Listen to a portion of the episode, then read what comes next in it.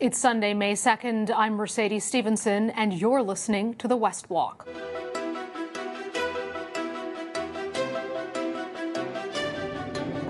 This week on the West Block, after years of failure, deja vu. We thought we were going down a path that was creating that better change. It clearly has not worked. Defense Minister Harjit Sajjan taps retired Supreme Court Justice Louise Arbour to lead yet another external review into military sexual misconduct, the second in just six years. This might be the opportunity to actually put it right. Will it be enough for survivors? And why should they trust the government this time around? I'm glad it's happening now but it should have started five years ago. And amid a crippling third wave of COVID 19, questions about borders, vaccines, and hospitals beyond capacity. Our healthcare system is no longer functioning normally. We're taking the most critically ill patients, we're putting them in helicopters and into ambulances, and moving them across the province because we're searching for beds. Health Minister Patty Hajdu defends her government's handling of the pandemic.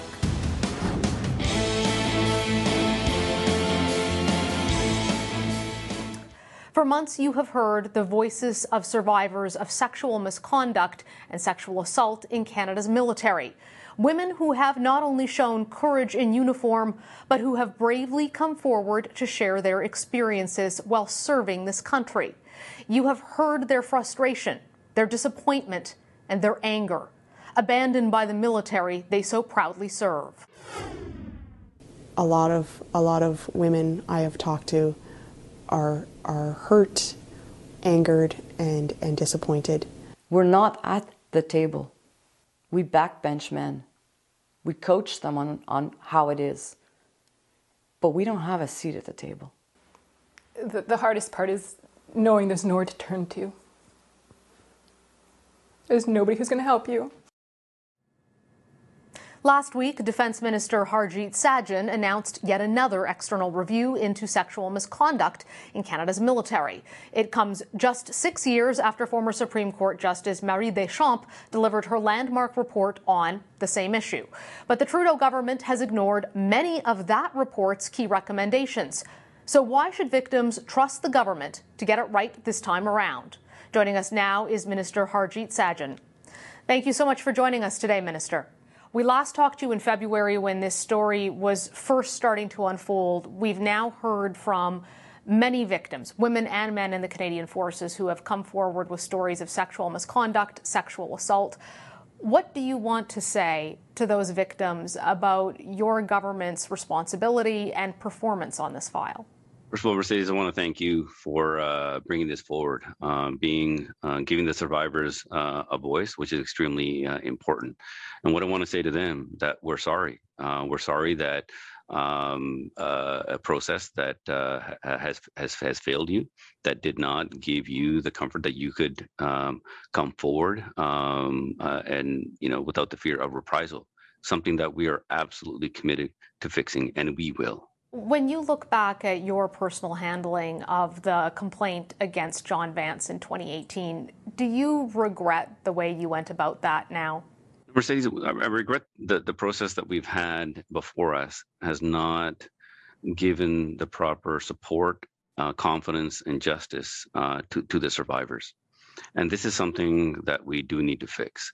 It's a process that uh, we've we felt that we were going down uh, a path that uh, gave uh, independence when it came to the SMRC for reporting. It clearly hasn't. And your reporting and the survivors who have come forward had clearly shown that. And this is why we are taking the actions that we are to making sure that the in, that the independent system that we're uh, moving towards, it's going to be far more um, apparent uh, that Madam Arbour, the work that she will be doing. If we're going to look at not just from the reporting side, we're going to be looking at accountability and, and, the authorities piece as well. So there potentially out of this will be organizational changes, but we want to move, work very quickly on this as well. And that's what the role that uh, Lieutenant General Carignan will also be doing is building that foundation to support the work that Arbour will be doing. What about your personal responsibility in this, Minister? I mean, this is your department, and this has been happening under your watch for six years. Mercedes, absolutely. What we want to do here is making sure that any time that something is not working, is you take strong action to, to be able to make make the changes.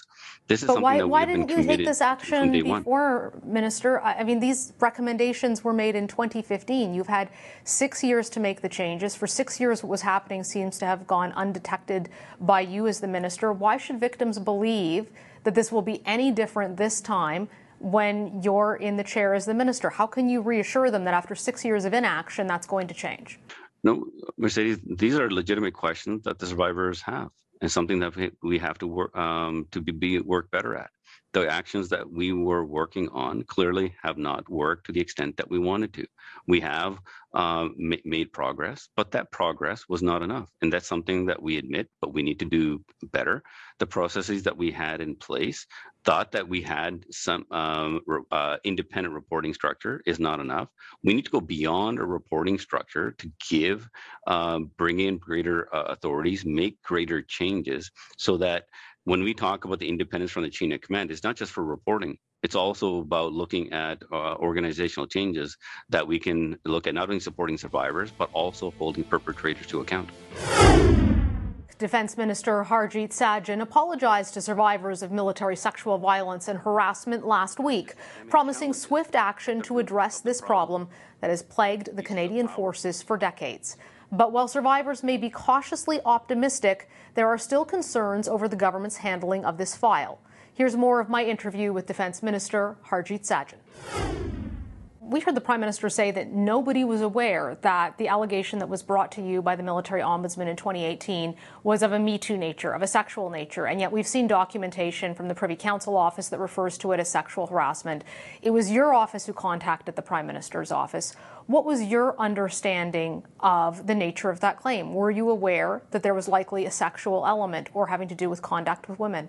Oh, when the complaint was brought forward, and I've had been very clear on my testimony at committee um, uh, mul- multiple times, and, Mercedes, for me, was it didn't matter what what the actual complaint was.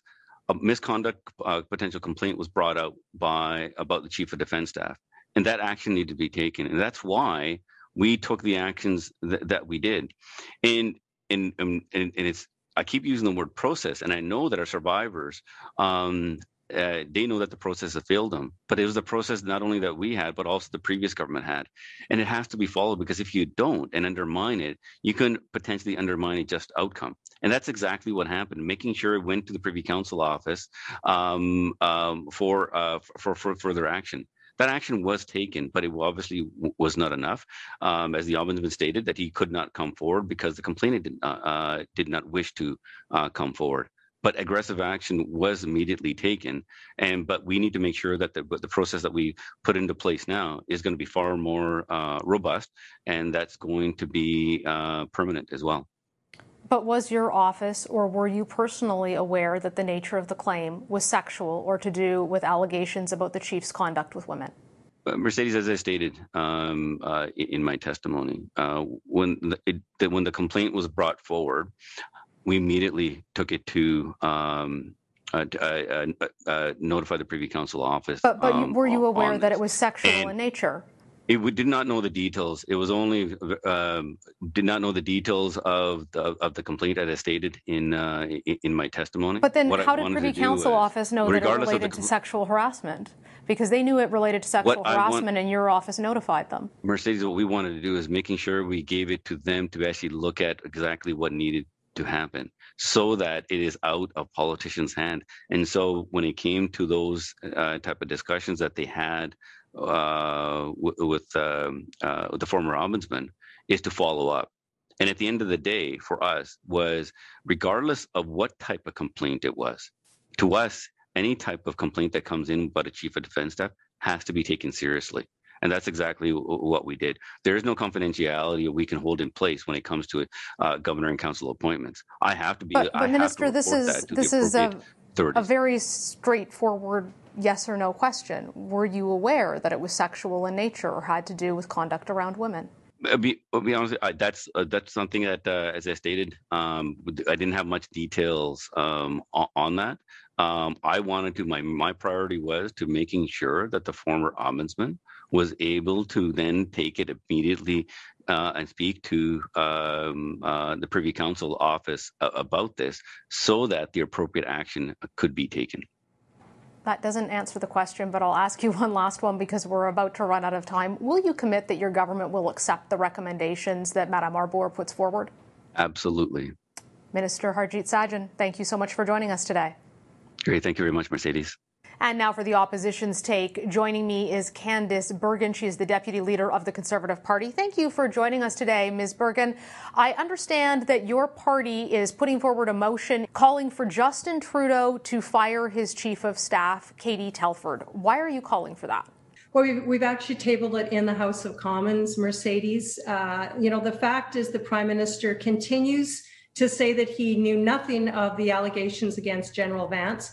Uh, I think many of us find that very hard to believe. The fact the Minister of Defense knew, uh, senior advisors knew, and now it comes out that his Chief of Staff, Katie Telford, knew. And according to Justin Trudeau's accounts, Katie Telford didn't tell him. If that's true, then he should fire her. So I, I guess, in a sense, what we're doing, Mercedes, is we're calling his bluff. If indeed he knew, he needs to man up and he needs to say that he knew and he needs to take responsibility for failing our men and women in uniform. And if he didn't know, then somebody bears that responsibility. And we say that's his chief of staff, Katie Telford, and she should go. It was a conservative government that chose to appoint General Jonathan Vance, and documents obtained by Global News show that the military police recommended closing the police investigation into him the morning he was appointed. Why would your government ever have appointed somebody who was under military police investigation?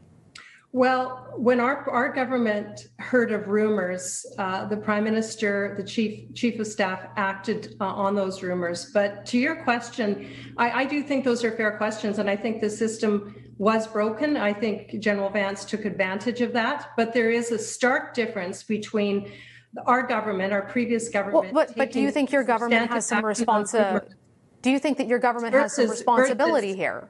Our government, we, we appointed him in July. Uh, an election was a number of months, very few months later. In that time, when the rumors came forward, the prime, our prime minister heard of them. He acted on them very, very different. It's a stark contrast to the current prime minister and minister of defense sitting on evidence and, in fact, pushing away evidence, saying we don't want to hear it. The minister of defense. Well, said, hang we on, though, Ms. Bergen. Your prime minister, Prime Minister Harper, did not look at the evidence. He never saw the military police reports. He never asked to see them. He took General Vance's word for it. how, how is that better? No, no, no, Mercedes. That's that. That's not. That's not quite quite accurate. Uh, when rumors, so when, when General Vance was initially uh, being looked at for chief of the defense staff, it came to the prime minister's attention that there had been a previous investigation of which General Vance had been cleared. The prime minister then sat down with General Vance and spoke to him directly. Stephen Harper talked to Vance uh, directly. Then rumors surfaced. And at that point, the national security advisor, under the direction of the prime minister's office, with the prime minister's knowledge, looked into rumors. Then an email came forward at which an investigation was launched. Why that investigation ended is a good question and shows Vance Vance said he had the system under his control. Okay, I just want to be clear with our viewers that, that General Vance was appointed the day that the military police recommended the second investigation be closed, though. That is all the time we have for today, but thank you so much for joining us, Ms. Bergen. Thank you.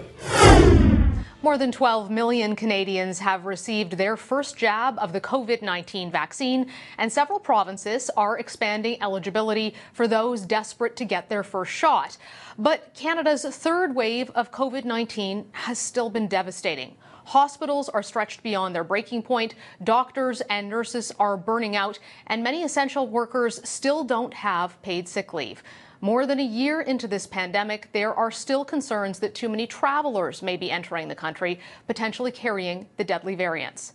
Has the federal government done enough to keep Canadians safe? Joining me now to answer that question is Canada's Health Minister, Patty Hajdu. Minister Hajdu, thank you so much for joining us. How are you? I'm great. It's nice to see you, Mercedes. It's nice to see you two, and, and we're all looking forward to getting back to in person interviews, but it seems those are still a ways away. And we are hearing from experts today that Canada should be expecting a fourth wave of COVID 19. And that is news certainly none of us wanted to hear. But I'm curious to know what is your government going to do differently in the fourth wave than you did in the third wave because doctors are saying, look, if we keep going down the same path, we're going to see similar results. So, what have we learned and what will you be changing? Well, first of all, I would say that um, no wave is inevitable. We can actually change the outcome of how the virus behaves by our own behavior and by our collective actions. And so, as much as I think we should be prepared for anything, what I can say is that the actions we take now and uh, together over the next several months will determine uh, how much more sacrifice we have to all collectively make. Uh, we know what's going to help. It's going to be laser focused on reducing transmission in communities. It's going to be ensuring that people get vaccinated as soon as they can um, and supporting people to get vaccinated that may have further barriers from that vaccination. And it's going to be applying the lessons that we've learned through the pandemic about what reduces transmission, including, as you mentioned in your introduction, healthier workplaces and healthier living conditions. And so it is a lot of work to manage COVID, but we can do it. And we have, as you pointed out, learned a lot over the last several months. Why is your government not rapid testing essential workers as they come across the border? I mean, they are certainly essential and everyone recognizes that, but that doesn't mean they can't transmit the virus. A year in, why aren't we rapid testing every essential worker who comes into Canada? We have certainly done pilots on the border for rapid testing with essential workers. For example, there was a pilot with truckers, and we found very low rates of infectivity. In fact, uh, under uh, you know 0.3 of a percentage. Not to say that it isn't worth continuing our work to find ways to work with partners like unions and employers to do that rapid testing, and we're always open to those approaches. And as we ha- uh, see technology evolve, as we see, for example, even more rapid, more rapid rapid tests arrive, uh, there will be additional uh, there will be additional opportunities to deploy those at the border. We're always keeping those options open, but it is really working with employers, with unions, and and of course uh, uh with the workers themselves to make sure that what we apply at the border uh, is is uh, going to be helpful. Premier Ford is asking the federal government to tighten the borders. Is that something that you're open to? Well, the borders are pretty tight, Mercedes. Um, as I said, we have some of the strictest measures in, in the world. Uh, I, I, think I've listed some of the steps that travelers have to undertake in order non-essential travel uh, um, uh, have to take. So the pre-departure test prior to departing in the country of origin, the post-arrival test, the day eight test, the 10, 14-day quarantine um, and multiple checks, by the way. Um, there's always more we can do. And in fact, uh, as the Premier knows, on the enforcement side, uh, he has all the tools at his disposal. In fact, OPP can enforce the Quarantine Act, so can local police. And so I would say that if the Premier has any concerns about any of those uh, travelers abiding by the requirements, that uh, he has the tools that he could use to enforce the Quarantine Act along with the, the measures that we've put into place at the federal level.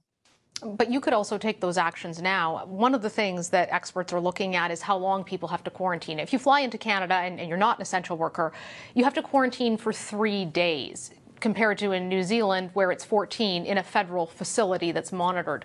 How did your government decide on the three days? It almost seems like it was more designed to deter people from traveling than to actually keep the virus from getting out.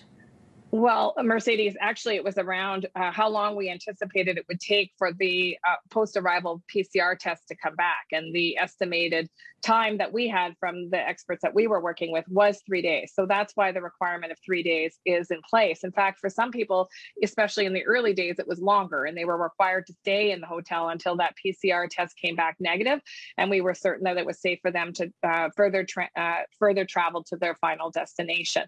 That's the approach that we took based on on the science and evidence. But obviously, with these variants, three days hasn't been enough because they have gotten into the country and, and, they are here and they could continue to get in. Should you be looking at a longer mandatory quarantine period in a federal facility than three days? Should be looking at the kinds of numbers that Australia or New Zealand use to enforce the zero COVID policy?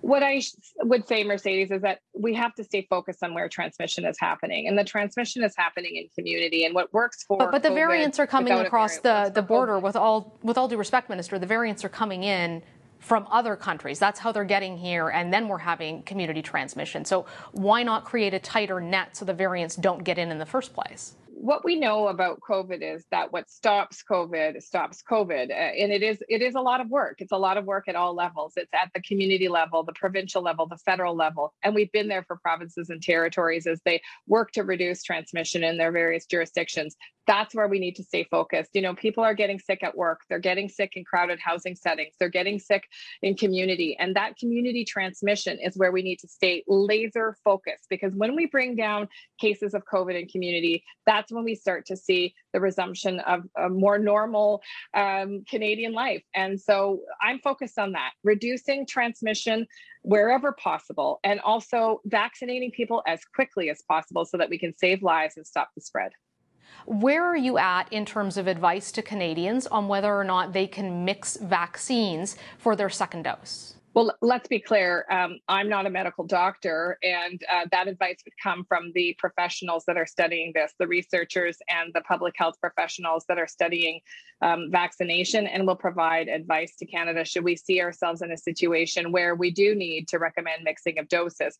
As of right now, though, I would say that our supply is indeed predictable and stable. We have a very predictable schedule from Pfizer. Moderna is increasingly more stable in terms of their projections on their deliveries, and